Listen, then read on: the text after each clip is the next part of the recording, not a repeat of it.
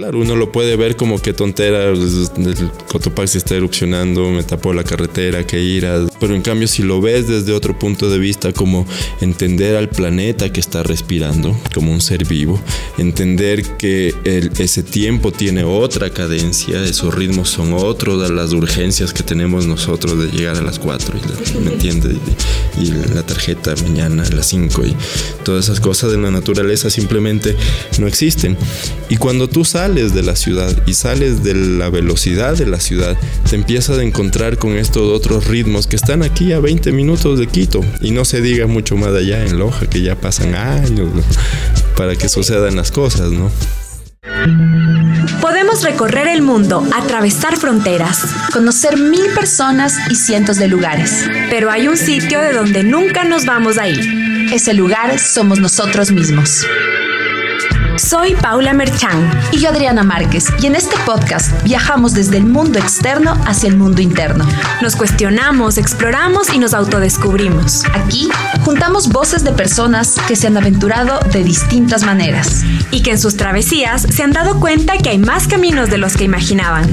Creemos que a través del viaje nos conocemos. Y hoy contigo nos vamos Mapa Adentro.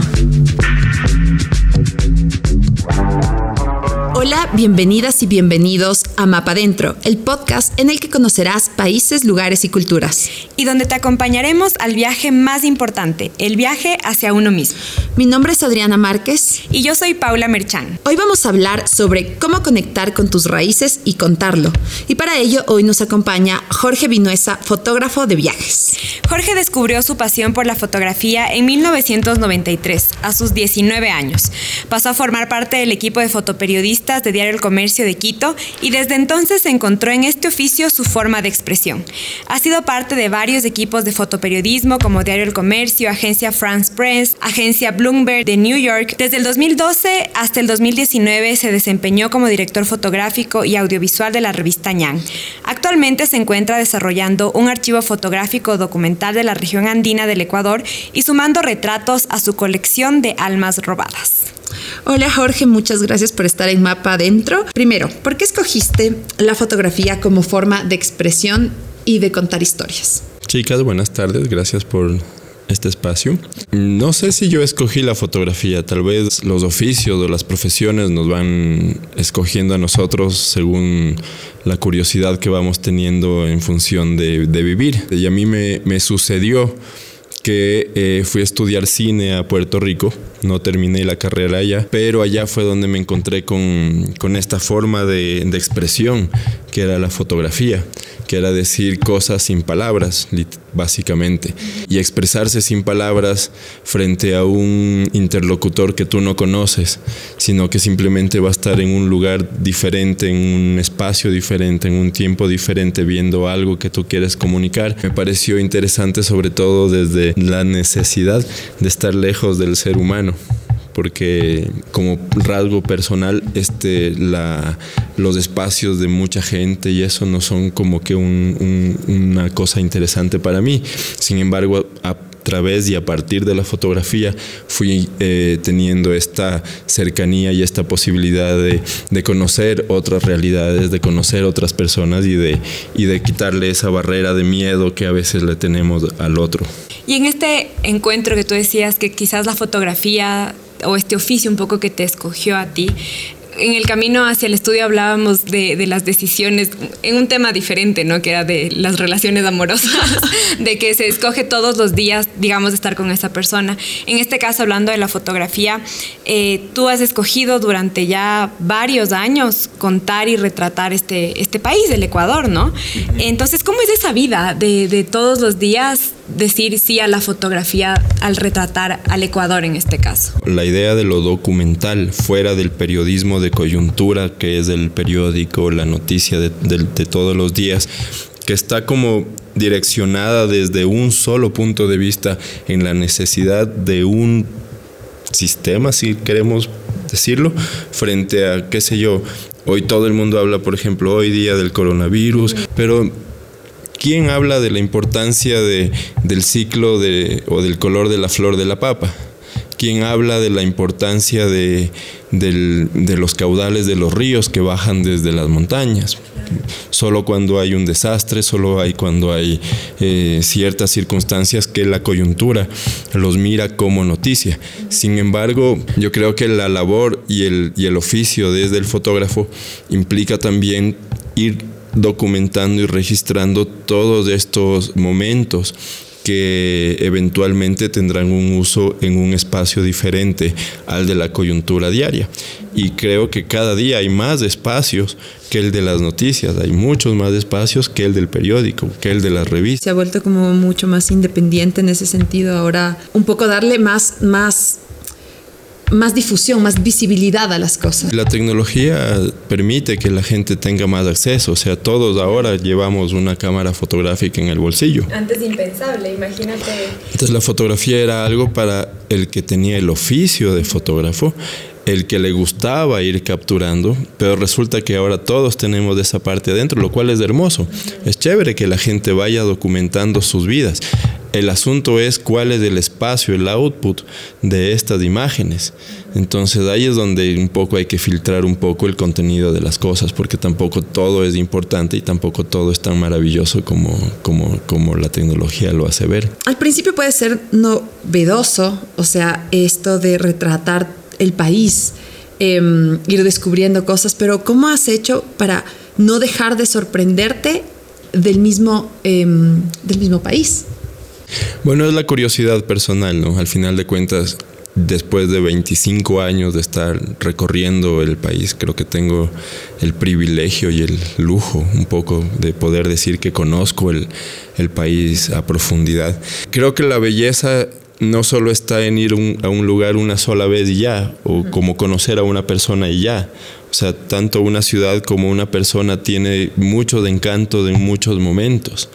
Voy a hablar, por ejemplo, de Galápagos, porque tú vas en enero y lo encuentras en una forma específica, con una condición climática específica, al lugar donde vayas, con una condición de invierno, de verano, de lo que sea, este, donde las plantas están de una forma, las montañas están de una manera. Nosotros mismos hemos sido testigos en este tiempo, ¿no? ustedes tal vez un poco más pequeñas, pero nosotros hemos sido eh, testigos del cambio de la geografía, por ejemplo, con el volcán Tunguragua de ser un volcán que se dibujaba casi perfecto como un dibujo de niño, ¿verdad? Ese triángulo, ahora ya la, la, cima tiene, tiene esta forma... Ya no es en punta. Ya no es en punta. Entonces, no sé si, si ustedes lo habrán reflexionado, pero ser testigos del cambio de la geografía a ese nivel es, es un poco importante. Haber visto el Cotopaxi erupcionar le pasó a Rumiñahui, le pasó a los geodésicos, le pasó de lejos, le pasó a Humboldt. Claro, es como cada, cada 100 años. Me parece y de tan lindo. nos pasa a nosotros. Entonces, claro, uno lo puede ver como que tontera, el Cotopaxi está erupcionando, me tapó la carretera, que iras. y sí, pero, pero en cambio, si lo ves desde otro punto de vista, como entender al planeta que está respirando, como un ser vivo, entender que el, ese tiempo tiene otra cadencia, eso ritmos son otros, las urgencias que tenemos nosotros de llegar a las 4, y ¿me entiendes? Y, la tarjeta mañana a las 5 y todas esas cosas de la naturaleza simplemente no existen. Y cuando tú sales de la ciudad y sales de la velocidad de la ciudad, te empiezas a encontrar con estos otros ritmos que están aquí a 20 minutos de Quito y no se diga mucho más allá en Loja, que ya pasan años para que sucedan las cosas, ¿no? No sé si es que en estos 25 años de, fotografía ¿Has llegado, a tener alguna experiencia dolorosa en el sentido de, por ejemplo, a mí, mis papás y, la gente mayor, mucho, más, mucho mayor, no sé, 70, 70, años, me dicen, por ejemplo, cuando íbamos a Esmeraldas todo era selvático y por poco las ramas se cruzaban en, el camino eh, y ellos han podido ser testigos de cómo era antes, digamos, la Villa Esmeraldas, digamos.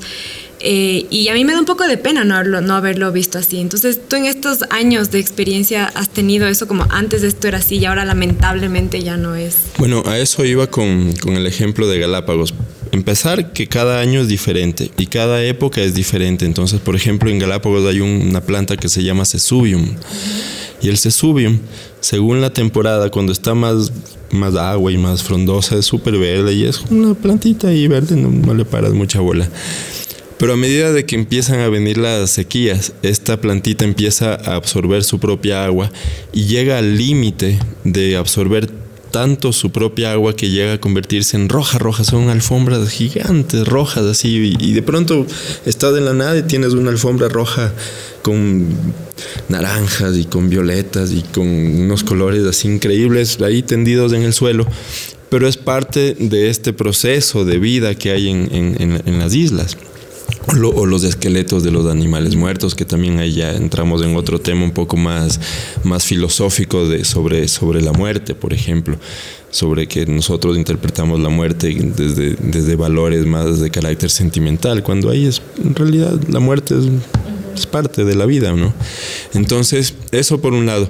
Y por otro lado, dentro de 25 años de andar recorriendo por todos lados, ha sido interesante ver no solo, no solo la visión romántica de un Ecuador que todo tiempo anterior fue mejor, no, porque tal vez quién sabe, ¿no? A Mompiche se llegaba en 4x4, en lancha, solo en caballo y ahora de pronto hay, eh, hay este, operaciones, por ejemplo, como el del señor de la finca La Cotona, que es una experiencia increíble de carácter inclusive espiritual, donde el señor te hace un recorrido... Ramoncito se llama. sí, don Ramón. es increíble, entonces tú en, en la mitad de tu experiencia de pronto sales hasta rebautizado, sales con otra energía y de pronto eso no pudo haber sido posible si no existiese el acceso que hay ahora. ¿Me entiendes? Entonces, el progreso como tal no, no es malo. Lo malo es todo lo que viene acompañado de cómo sucedió, de toda la trampa en función de te doy una carretera, pero quién se llevó cuánto. O sea, todas esas cosas alrededor que, que hacen que, que nos, nos generemos una ilusión de lo que es el desarrollo. Pero en sí el Ecuador, como cualquier otro país y como cualquier ser, como, como decía, a veces yo relaciono a las personas con, con las ciudades, porque tú puedes irlas conociendo. Tú mismo no eres la misma persona de hace un año y tú no eres la persona de ayer, ¿me entiendes? Entonces, asimismo, las ciudades van creciendo y van añadiendo un barrio y van añadiendo de pronto un restaurante y van añadiendo, qué sé yo, y llega gente de otro lugar que le da otra vida. Entonces yo creo que haber conocido un lugar una vez está muy bonito, pero entender esta dinámica de, de crecimiento, de cambio, de cómo han ido avanzando las ciudades. Por ejemplo, mi, mi abuelita vivió en Jipijapa, era de Jipijapa, y para nosotros fue una cosa así increíble cuando le pusieron nombres a las calles. O viajando por el Ecuador, un pueblito acá arriba en las lagunas de Piñán, es un pueblito que recién hace cinco años le llegó la, la infraestructura de luz. Entonces era gente que vivía como hace 200, 300 años. O sea, hace cinco años vivían con velas y fogatas. Y en su páramo. Y así hay muchas comunidades que todavía tienen ese, esa forma de vivir. Entonces es lindo ir reconociendo que que obviamente cada vez es menos, ¿no? Cada vez es menos. O por ejemplo, ver la, la, la si, cuando tú me dices algo que me duele, dices, ¿cómo no te va a doler que les construyen casas del Midubi? en lugares donde no necesitan ese tipo de infraestructura, donde necesitan otro tipo de construcción, cuando en realidad lo que fue fue un contrato de alguien que, que hizo sus casas, se ganó su plata, pero nunca pensó en el entorno. Cuando lo hermoso del Ecuador es el entorno, si tú entiendes del entorno en el que estás, y los ejemplos los hemos visto. Hemos visto gente que entendió su entorno y está ahí haciendo su agricultura o haciendo su, su, su oficio este, adaptada y, sin problemas de deslaves o inundaciones o calor o qué sé yo, porque entendieron dónde están viviendo. Entonces eso es lindo del Ecuador, ir viendo los cambios en, en sus diferentes etapas. No, y me parece hermosa esta analogía de, de también ver... Eh, a las ciudades o a los lugares como una persona. Tú no puedes conocer a una persona porque la ves dos veces, en realidad tú tienes como que profundizar y 25 años para profundizar es como una relación con el país profunda, linda, sí, de, de, conocer de verdad y con el mismo, las transformaciones. Y con, con Quito tuve una, un ejemplo simpático de, de, de fotografiar la Dama de la Independencia. Ahí hubo un reto interesante porque este, me pidieron, me dijeron queremos fotos diferentes, típico. ¿Qué es la Dama de la Independencia? La Dama de la Independencia, ¿no sabes dónde está? ¿El monumento? Ajá, ah, pero no, no, sabía que se le decía la Dama. Para la mí dama, era el, le con, la conocía como el monumento a la Independencia, pero no, no nunca me la, me la, había imaginado el como una mujer. El monumento a la Independencia tiene varios elementos. Ajá. Tiene la Dama, que tiene su toga, uh -huh. ¿sí? Desde arriba yo pude ver las sandalias, les voy a mostrar alguna vez, son hermosas. El detalle del hombro y del, y del vestido volado también es increíble detalle que no se ve desde abajo. Este, la dama está, está parada sobre una orbe que tiene un escudo de armas apoyado sobre la orbe. La orbe tiene cuatro leones. Sobre esta orbe está la columna. Eh, con los laureles y ni sé qué, y abajo está el león que mira directamente en línea recta hacia a los ojos de la dama bueno, había esta, esta misión y claro, subido aquí, subido allá, desde abajo, desde arriba, tele, lo que sea, y no encontraba yo mismo una imagen o sí, una imagen que me satisfaga alrededor de este pedido. Entonces lo que hicimos fue eh, alquilar las canastas de la empresa eléctrica, de esas que cambian los focos de la luz. Y metimos una, la, pues, pedimos las autorizaciones, los permisos, todo, y metimos una a la Plaza Grande y la tuve así, así, súper de cerquita de la dama. Que claro, o sea, eso ya solo yo te lo puedo contar como experiencia mía, pero fue súper chévere, aparte de esa sensación de haberla tenido así de cerca, entenderla y hacerle casi casi una radiografía fotográfica de sus partes, de sus piezas, y después eso fue para un proyecto súper lindo de Mm, los 10 de agosto se hacía un proyecto que se llamaba Luz de Quito Siempre Viva. Entraban 10 mil, 15 mil personas de la Plaza Grande, todas sentadas, todas cuidando todo, y se les regaló un libro medio de lujo a todas esas personas, explicándoles a las personas de qué se trata el monumento. Ese fue el proyecto. Entonces fue súper lindo porque a partir de la fotografía también tú eres parte de ese tipo de proyectos y parte de la memoria de, una ciudad, ¿no? Jorge, de entre todos los lugares que has conocido, ¿hay quizás alguno que dices, por lo menos quiero regresar alguna vez en la vida? No digamos de tu preferido y nada, sino como que tú quisieras tal vez en este proceso de ver cómo ha cambiado o algo como alguna vez quiero regresar a ese lugar. Cuando tú estás en un lugar, no sé si les ha pasado, cuando tú estás en un lugar, tú tienes esa sensación o de que quieres volver o de que vas a volver o de que nunca más quieres volver a ese lugar. A mí se me ha dado mucho esto de, volver a los lugares eh, por diferentes razones y ha sido muy bonito reconocer los lugares en diferentes momentos del tiempo. Por ejemplo, cuando fue la guerra del Cenepa con Perú, estaba ahí documentando para el comercio en esa época y fui a un lugar a un destacamento que se llama Numpacataimi. Y el destacamento Numpacataimi es un destacamento muy pequeñito que está en las orillas o en el encuentro de los ríos Numpacataimi y del río eh, Nangaritza, exacto. Es en esa Y.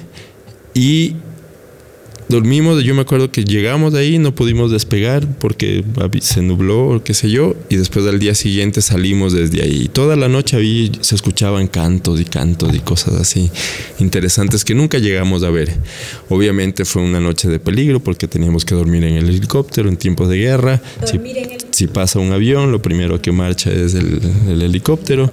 Entonces fue así como una circunstancia extraña. Y muchos años después, este, me nació esta curiosidad sobre el tema del agua y empecé a desarrollar un documental que se llama Ese canto he aprendido, que tiene que ver con la relación de los pueblos shuar y, y cómo enfrentan el tema de la minería y cuál es el tema de ellos del buen vivir, de, su... Eh, Tarim Pujustim, que le llaman, o el Suma Causa, que es en Quichua. Un poco la idea era investigar y, documentar y hacer un poco de periodismo a profundidad de, lo que de, la, zona aquella.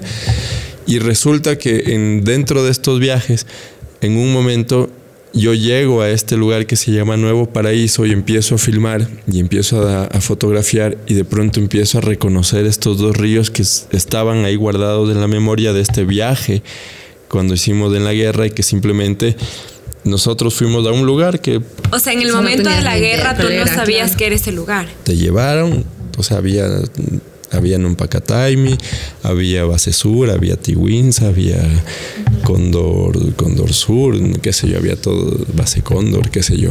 Había todas las bases y esa era una de esas basecitas. Pero súper logística porque está ahí en plena división con, con Perú. Y claro, y después haciendo este documental empecé a, obviamente no sé si serán los mismos, pero a reconocer que los cantos que escuché aquella vez eran cantos shuar. Y después ver el lugar y después saber la importancia de ese lugar, del agua, de dónde nace ese lugar.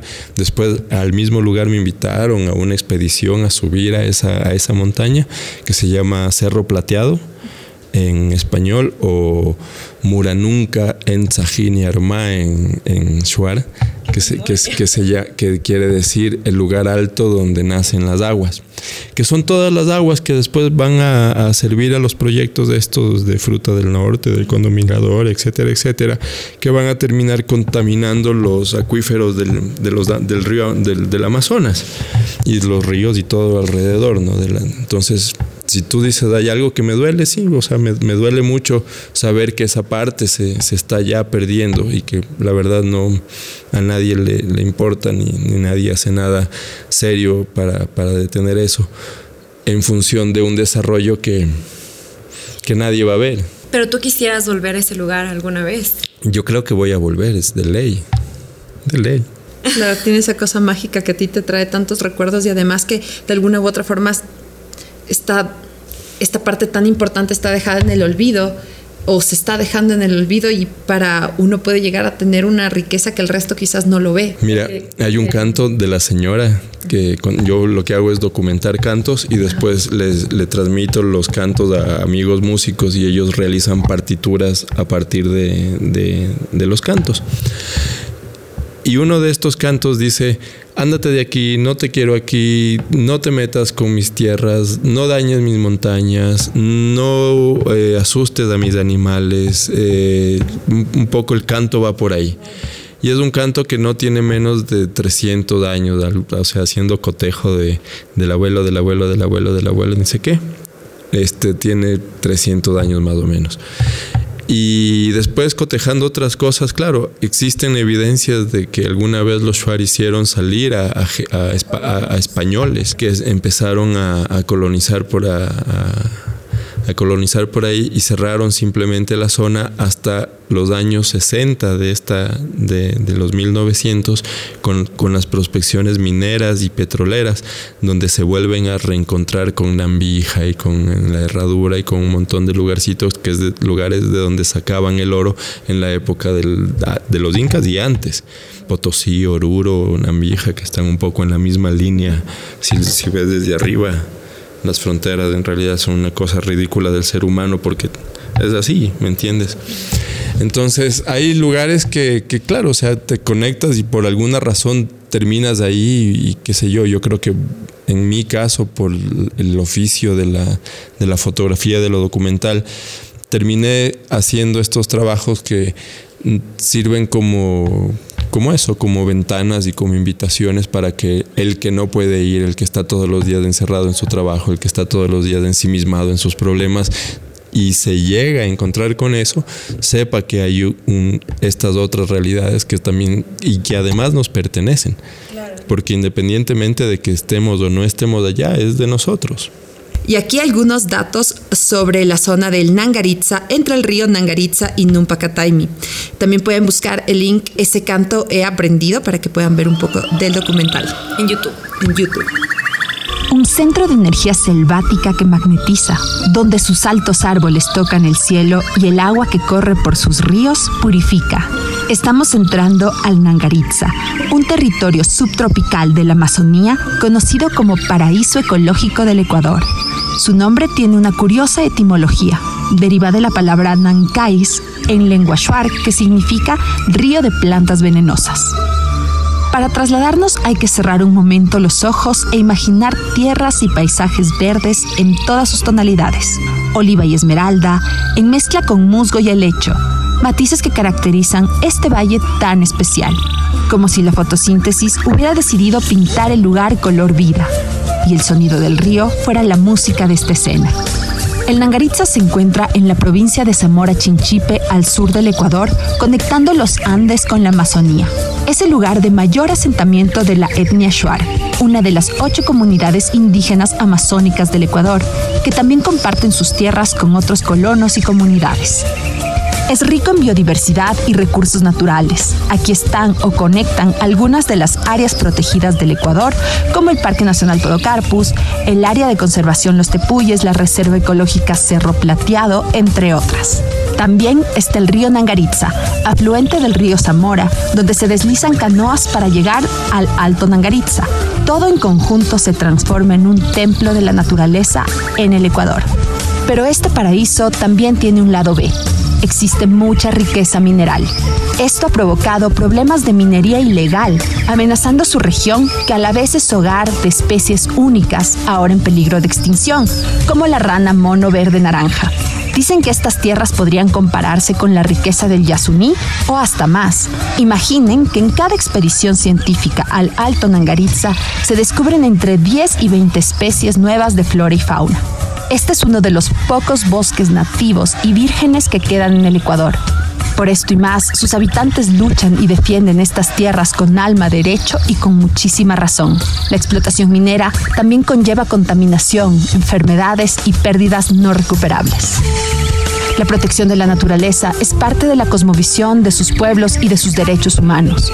Sus costumbres, tradiciones y rituales son parte del espíritu de este lugar tan sagrado. Al Nangaritza hay que cuidarlo, no podemos perderlo.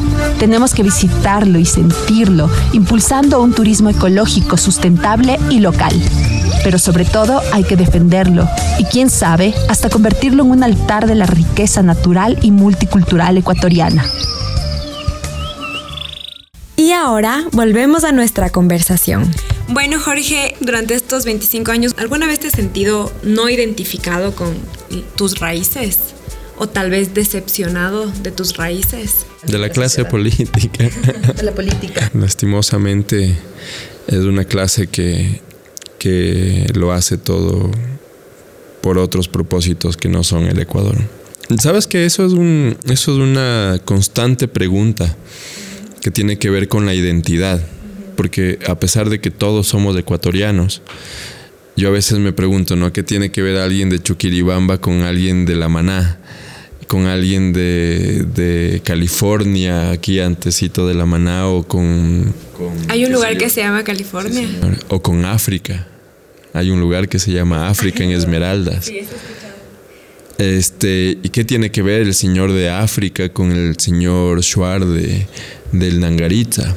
¿Qué tenemos que ver nosotros, los quiteños, con alguien de, de Machala nomás?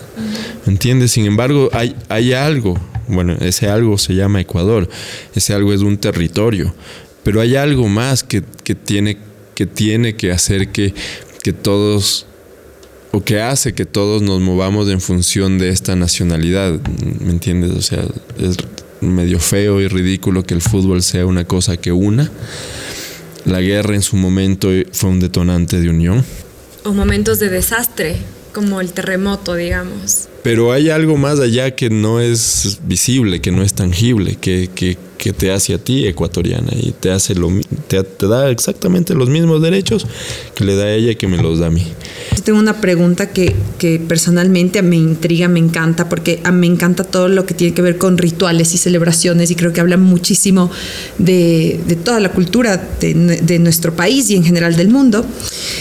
Eh, ¿Qué crees que es lo que Ecuador tiene para explotar gráficamente? Porque me parece que, que muchas veces se muestran mucho los paisajes del país, pero... Eh, por ahí yo poco a poco he ido conociendo diferentes celebraciones que no tenía idea que existían, saliendo un poco del cuadro de, de las celebraciones que son bastante populares, sino como mucho más ocultas. ¿Qué has visto? Por ejemplo, cuando yo estuve, yo estuve un año eh, estudiando un poco la, la, a los Shuar, porque estaba um, haciendo justamente eh, sabiduría ancestral y memoria colectiva sobre los rituales. Entonces yo no tenía idea cómo ellos empezaban, eh, o sea, cómo, cómo, ellos conectaban con la guayusa, eh, cómo se producía la, la chicha, cómo, o sea, desencadenaban un montón de celebraciones y rituales que yo no conocía. Y de igual manera, cuando llegué acá a, a, a Ecuador, porque estuve viajando unos años, eh, Recuerdo que fuimos a una iglesia donde había una celebración y entraban los diablos por todo el lugar. No me acuerdo dónde era. Es Alangasí. En Alangasí. me llevaron de la nada y yo dije, ¿es en serio esta celebración ahí en mi país? Había escuchado la de Píllaro, pero no había escuchado de, la de Alangasí. Entonces, em, un poco cómo se retratan esto, o sea, ¿qué, qué es lo que tiene para explotar gráficamente el, Ecuador. O sea, el Ecuador para explotar gráficamente tiene el Ecuador. Eso es gráficamente hablándolo. Pero si quitamos esa necesidad de fotografiar y de registrar o de qué sé yo, el Ecuador tiene y queremos entender las fiestas. Las fiestas están como divididas y separadas en diferentes momentos, digamos. Hay las fiestas que tienen que ver con las cantonizaciones, independencias y todo eso, que son, si te pones a ver los San Juanes y todo eso, son fiestas que van bajando de fecha. O sea, del norte hacia el sur van cada, cada vez más acercándose hacia agosto. Después hay las fiestas de sincretismo, que fueron fiestas que se fueron adaptando en el tiempo, ¿ya? Para que los indígenas vayan metiendo en sus tradiciones este, las culturas de lo español en su propia cultura. Entonces tenemos los Inti Raimis, tenemos los Capac Raimis, tenemos los, el Corpus Christi, tenemos un montón de cosas para entender, ¿verdad? que, el, dios que traían no es de la montaña, y sino que es uno que está clavado, y, y, la Virgen, y todas esas cosas. Y después, claro, y después cada pueblo, según su entorno, fue interpretando esas costumbres y les fue dando y les fue poniendo sus propios detalles en función de, de su propio entendimiento. Entonces ahí, por ejemplo, tenemos lo de Alangasí, que en realidad lo de Alangasí es, es un teatro litúrgico, eso es. Alangasí es la representación del teatro litúrgico de la Semana Santa. Eso es lo que sucede en Alangasí. Entonces el pueblo como no como espectáculo, sino como conmemoración teatral, eh, participa en función de no solo diablos, porque hay las almas santas. ¿Te fijaste estas, estos grandes grandotes que van así? Ya las almas santas, por ejemplo, fueron eh, sacadas por Eloy Alfaro cuando, cuando convirtió los, las iglesias en sitios militares y sacaron toda, toda celebración y toda manifestación religiosa de la ciudad, estos personajes se fueron quedando como colgados en los pueblitos y como todavía eso era lejos, ¿no? hasta ahora es lejos de Langasí, este, se fueron quedando tradiciones y personajes que, por ejemplo, las almas santas no se sabía que existían hasta que aparecieron los dibujos de, de, Chartón que salieron en, el libro de imágenes de, de identidad del siglo XIX, que es otra cosa interesante para poder fotografiar. Si tú vas ciego a una fiesta, claro, te vas a sorprender de lo que sea que veas. Pero, por ejemplo, yo a Langasí fui a fotografiar seis años seguidos y a entender solo el personaje de los diablos, porque hay los angelitos, las almas santas, hay los romanos, hay, hay Muchísimos el, elementos hay el abanderado, hay un, o sea, hay, hay, los cucuruchos de rosas que ya no hay en Quito, por ejemplo. No sé si te fijaste que los cucuruchos de ahí llevan las rosas así y llevan esta cosa acá. Sí, sí, sí, sí, claro. Esos no hay en Quito, por ejemplo. Eso solo hay en, El Tingo, en Alangasilla, en La Merced. en, en, Perucho también, también existen. Perucho, la cosa de Perucho es increíble. El martes santo, váyanse, es alucinante. Eso, por ejemplo, un poquito del, Martes Santo de Perucho sale en este pequeñito corto documental que se llama Ecuador, un país hecho a mano. Que ese es un viajecito, ese es un viajecito que está en YouTube, es un viajecito de 10 minutos que te lleva por varias regiones del Ecuador a través de poesía y bonitas imágenes. Que no te quiere vender nada, solo te quiere mostrar que el Ecuador es una cosa maravillosa. A lo largo de los seis años me fui dando cuenta, por ejemplo, que la función del pingullero, y que los, los pingüillos, ¿sabes lo que es los pingüillos? Son estos flautas que son hechas de hueso de cóndor. Es una flauta que dependiendo de su grosor y de su, de su, de su calibración, digámoslo así, va a entonar lamentos, va a entonar festejos, va a entonar tristezas que van a ser usados dependiendo de la fiesta. Entonces el pingüillo del Viernes Santo no va a ser el mismo pingüillo para, para Corpus Christi, por ejemplo. Cuando leímos tu biografía, mencionamos que estás sumando retratos a tu colección de almas robadas. Y como anécdota, yo le conocí al Jorge hace unos cuatro años o tres años cuando le hice un reportaje sobre su proyecto. ¿Cómo se llama el, proyecto de la cámara?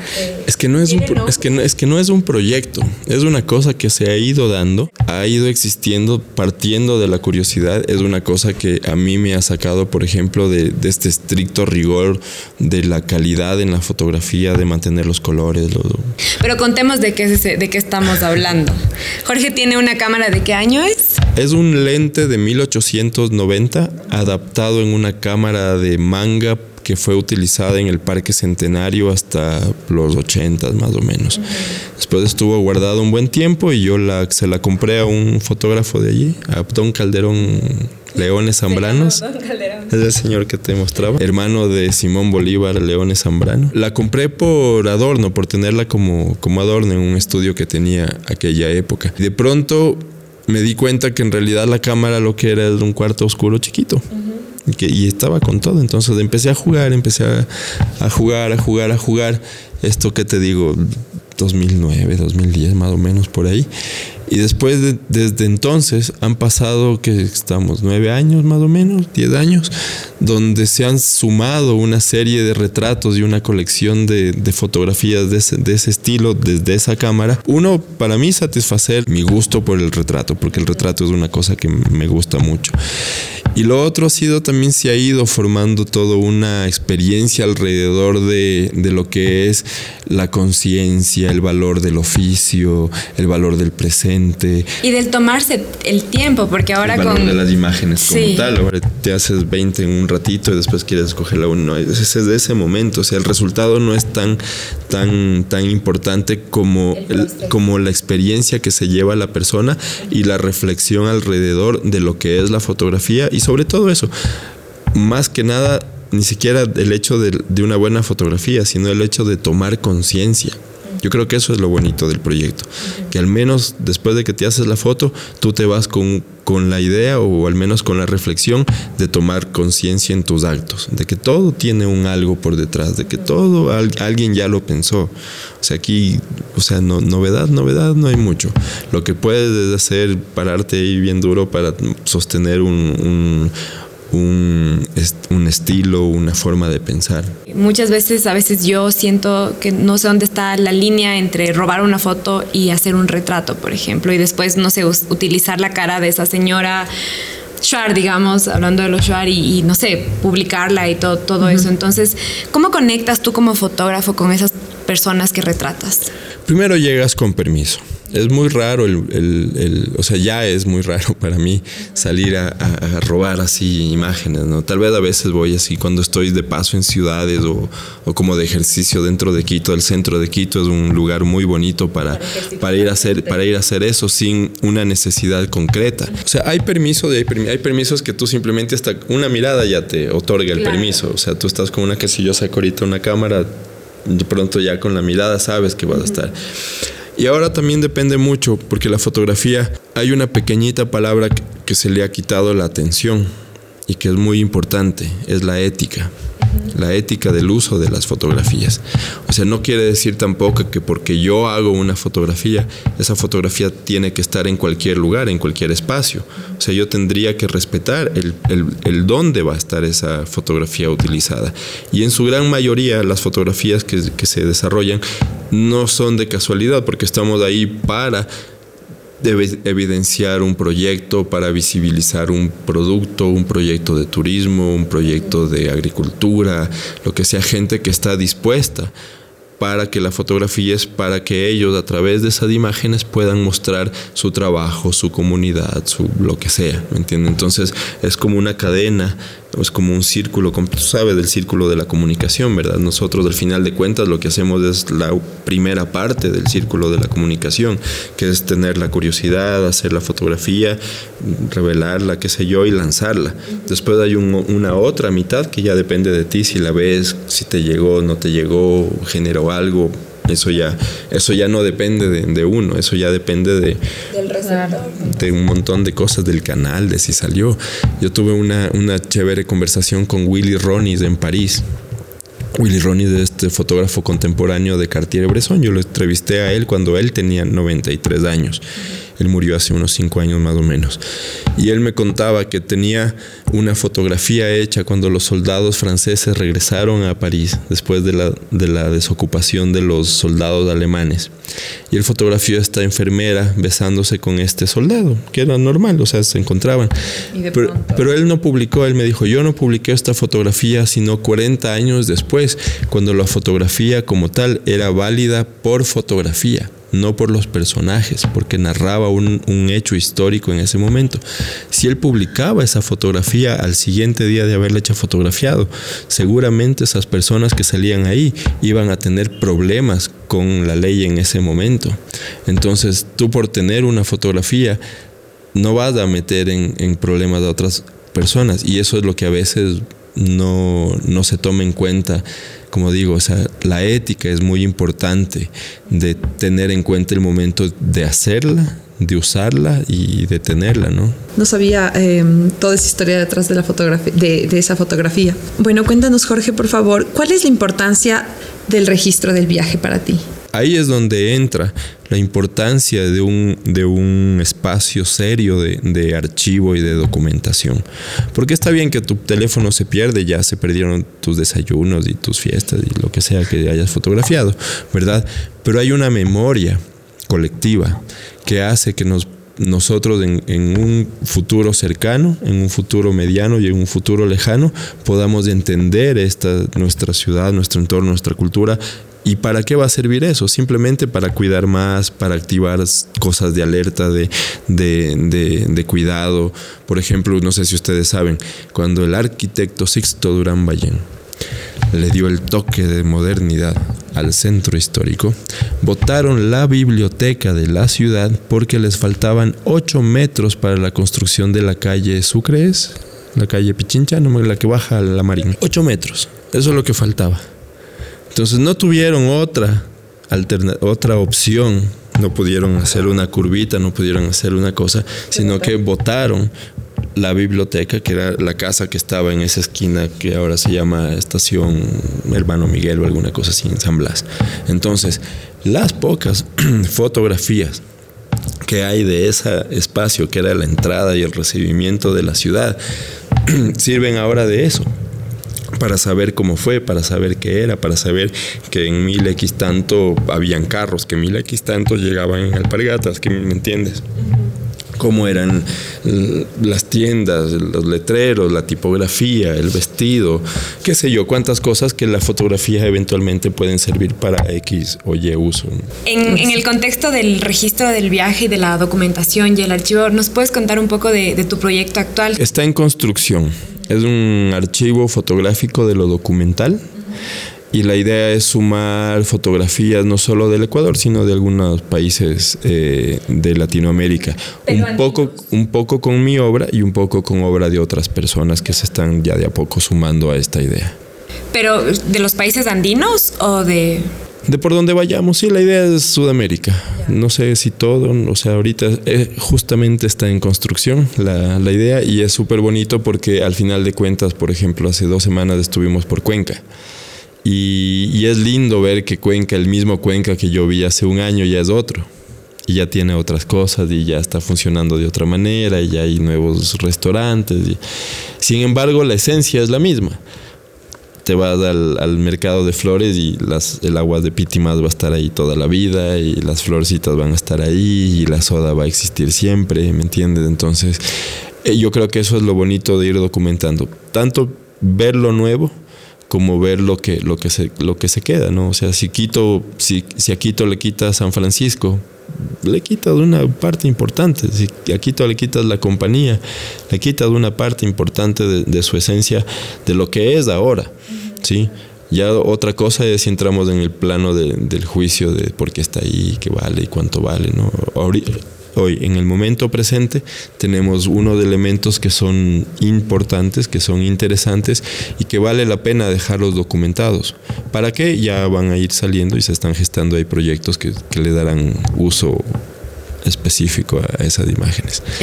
Pero mientras tanto se está documentando, se está haciendo, se está preparando. por ejemplo, yo trabajé hace, hace, hasta diciembre, yo fui, yo inicié el proyecto, la parte fotográfica y videográfica de la revista ñan y durante los 7, 8 años de mi dirección utilizamos muchas fotografías que no fueron hechas en la producción de ñan, sino que fueron hechas, por ejemplo, en hubo una época donde yo estaba muy curioso de, de las fiestas. Tú hace un poco, hace un momento mencionabas cómo documentar las fiestas.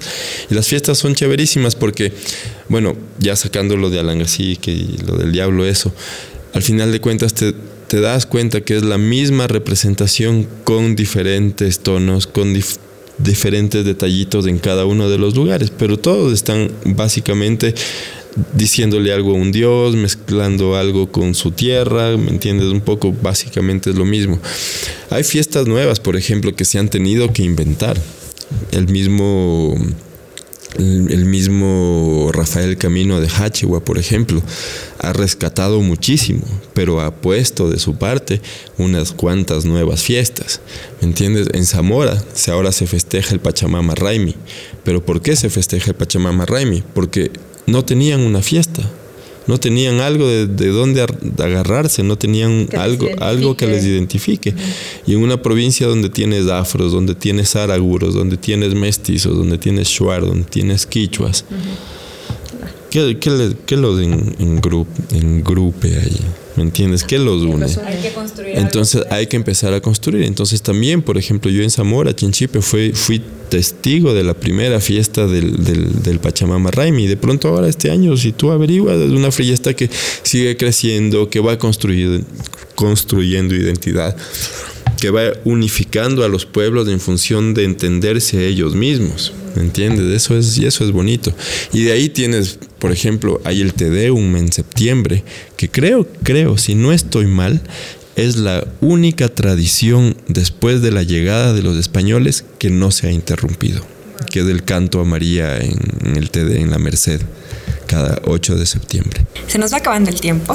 Se nos va acabando el tiempo. Y ahora vamos a hacerte una ronda de preguntas que la idea es que sean, les hacemos a todos, los invitados y las invitadas. Eh, son preguntas concretas, eh, un poco para conocerte más allá del oficio de, de fotógrafo.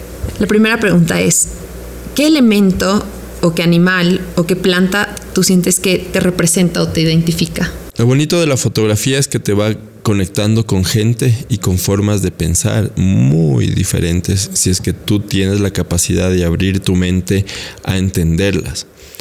¿Verdad? No quiere decir darlas por hecho que sean para ti, pero puedes entender eh, ciertas partes de creencias o ciertas formas de entender la vida desde ciertas miradas que te ayudan a ti a caminar un poco más livianito en el día a día con entendimientos de la vida, de la muerte, de ti mismo.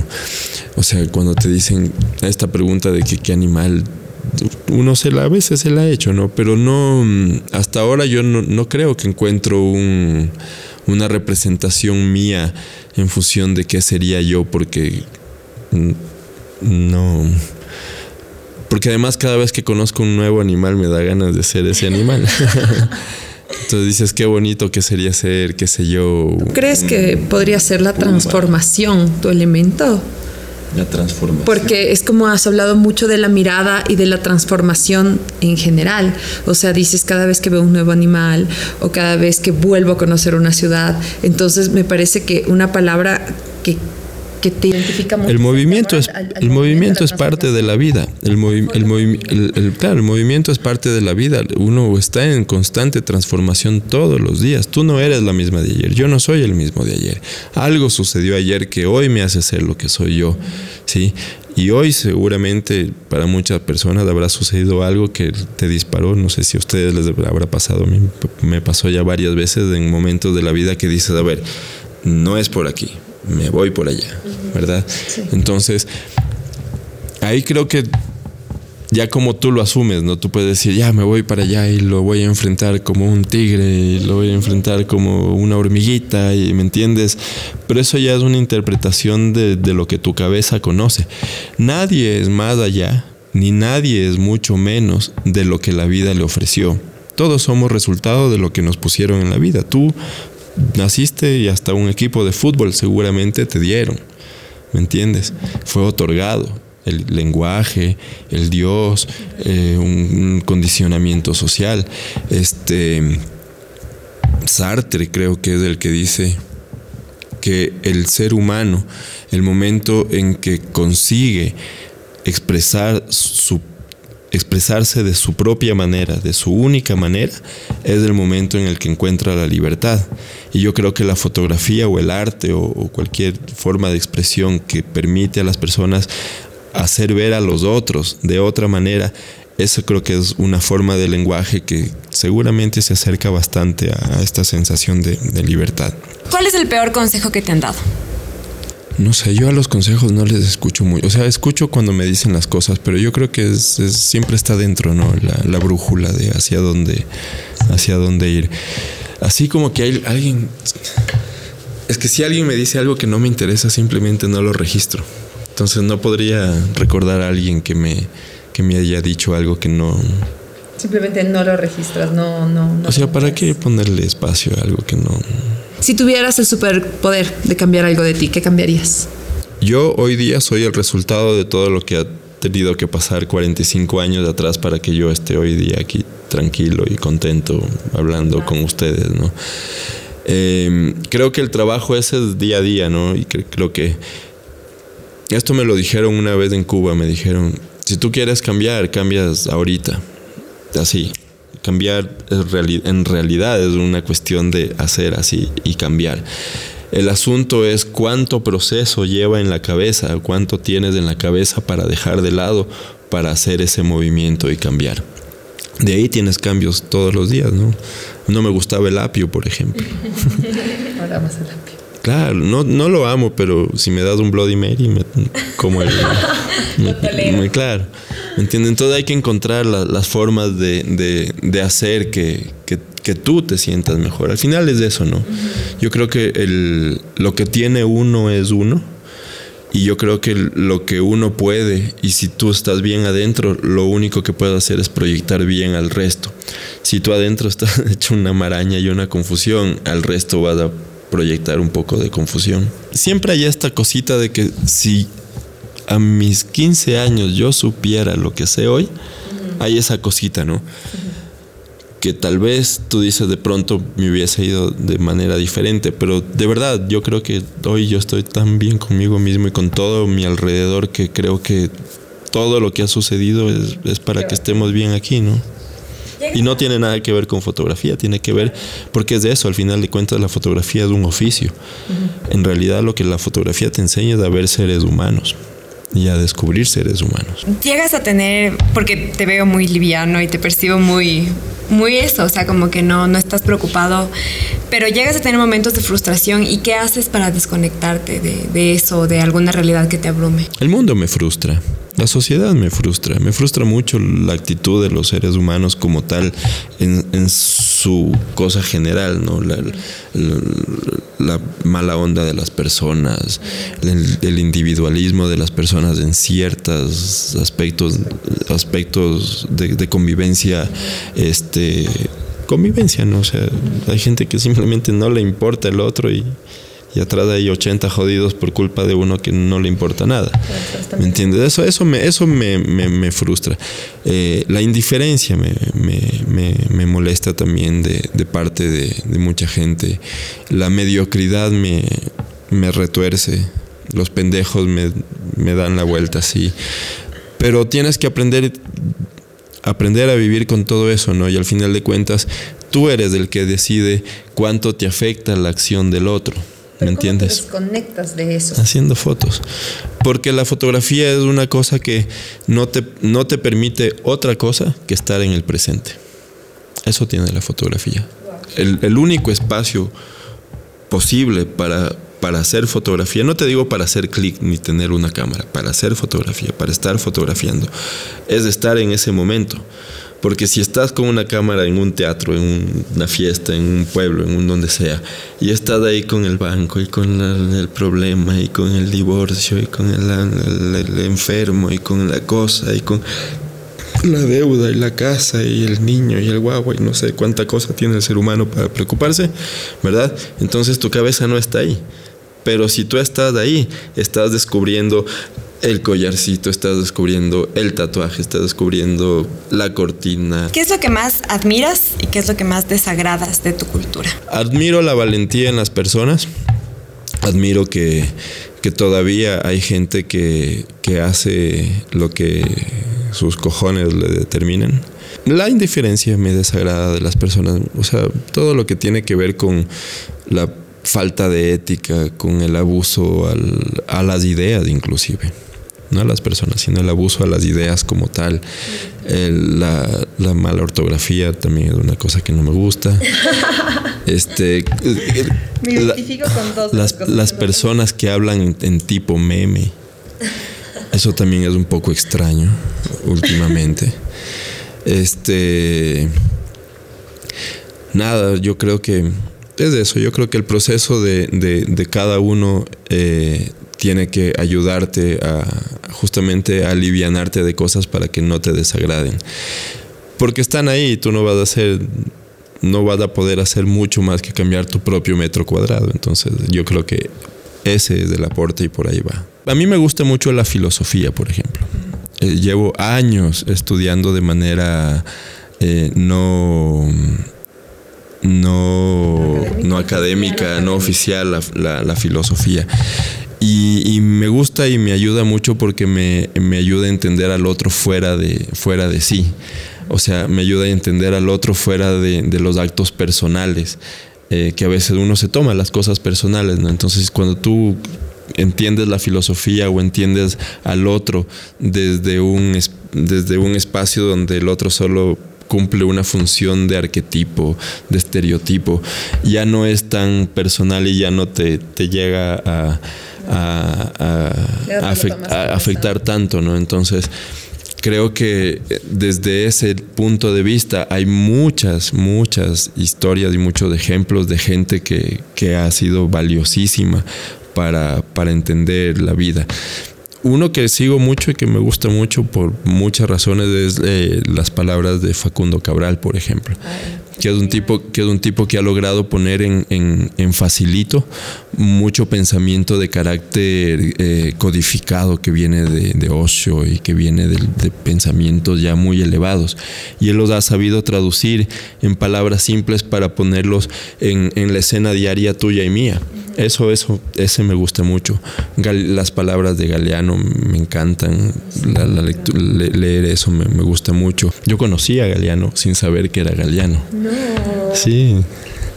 Eso me pasó a mí, lo saludé, le tomé una foto para el comercio y todo eso. Yo, ¿Y no sabía? O sea, yo lo saludé, mucho gusto, encantado para servirle. Y hasta entonces no lo había leído. Años después fue que ya empecé a, tener curiosidad un poco de ciertos temas y me encontré con él me encontré con su lectura y fue increíble. Conocí y le hice el último retrato formal a Jorge Enrique Adún, por ejemplo. No, qué lindo. Que también haber conocido a él como persona y haber conocido su, su estructura de cómo a Efraín Jara y Drobo también lo conocí antes de que muera. O sea, he tenido muchísimos encuentros lindísimos a través de la fotografía que no es que una persona es la que dice, ese es mi norte y quiero ser como, porque tampoco podría ser como alguien, ¿no? Yo creo que porque tienes la vida que tienes que vivir. Y claro, yo soy yo, ¿no? Pero te Pero de pronto te encuentras con que, que bestia, había una vida que de alguien que hizo una cosa que dices, wow, ahí encuentro yo un día el, el, motor para caminar un día más o una semana más o qué sé yo, o una canción o un libro, porque no son solo las, las, las, vidas de los otros, las biografías son hermosas, son increíbles, a mí me encantan las biografías, yo me puedo pasar viendo las vidas de los otros para saber también, porque al final de cuentas tú lo que ves en las personas es su triunfo, su éxito y el wow que hicieron, pero no viste los 30 años de sufrimiento atrás y qué sé yo, la familia la familia de Chespirito, los hijos de Chespirito, por ejemplo, ¿sabes cuál es el recuerdo que tienen de su papá? Un señor metido ahí en un cuarto escribiendo. Eso es su recuerdo familiar. Entonces, todo depende de lo que ves. Sin embargo, ¿qué hizo Chispirito? Hasta ahora todos lo vemos todos los días y es un referente increíble para la niñez del, mundo, ¿ya? Tenemos una pregunta que es, ¿qué libro te estás leyendo o o nos recomendarías leer? Ahorita estoy leyendo uno que se llama Nuestra piel muerta de Natalia García Freire, que es una escritora cuencana súper chévere, joven, joven y como que de la nueva y de ahí tengo pendientes miles de libros. He dejado, sinceramente, he dejado un poco la, lectura porque me distraigo mucho con la realidad. Y últimamente es la realidad como que me, llama más la atención vivirla. ¿Tú sabes por qué en Loja son así de cultos? En Loja son increíblemente cultos, súper leídos, porque la única manera de salir de Loja en alguna época era leyendo. Era la única manera de sacar la cabeza de ahí. Claro, la, lectura es increíble. Eso yo te digo, yo tuve la suerte de que mi papá me cruzó libros en mi infancia. Yo, mientras los compañeros del colegio leían X cosas, yo andaba ahí metido en Nietzsche y en, y y en metafísica y en qué sé yo. Entonces a mí los libros sí me han dado, además llegan, los libros también te llegan en momentos específicos para ayudarte a hacer esos giros de vida, ¿no? Ustedes saben, lo, no sé si saben lo que es el punto de inflexión. Es el punto, tú has visto cuando esto le, das la, así, ta, ta, ta, ta. Entonces hay un punto en que esto se rompe y ya no vuelve a ser lo mismo. Ese es el punto de inflexión. Entonces hay momentos en que ciertos libros por alguna razón se te cruzan y están ahí para ti. Dicen que los libros te escogen. alguien me dijo eso alguna vez. Los sí, los hijos de los perros y los gatos también. Bueno, muchas gracias por acompañarnos, Jorge. Nos ha encantado conversar eh, contigo. Pueden seguir también a Jorge en, sus redes. Sí, es arroba la foto movida. En Instagram. Fotos del camino también. Fotos del camino en dónde? En Instagram. En Instagram. ¿Y en YouTube? En YouTube la foto movida. La foto movida. Arroba la foto movida. Y muy pronto en mi propia página web. Muy bien. Muchas gracias, Jorge, por acompañarnos. A ustedes, cuando quieran, para seguir conversando. Perfecto. Bueno, y si quieren que hablemos de un tema específico o que entrevistemos a alguien, nos pueden contar a través de nuestras redes en arroba mapa dentro en Instagram y Facebook o en nuestro canal de YouTube. Y si te gustó este programa, compártelo para llegar a más personas. Y también queremos agradecer muchísimo a la Escuela de Comunicación y al taller de experimentación audiovisual de la PUSE, donde podemos grabar este podcast. Soy Pau Merchan. Y yo Adriana Márquez. Y nos vemos y escuchamos la próxima semana para un viaje Mapa, Mapa Dentro.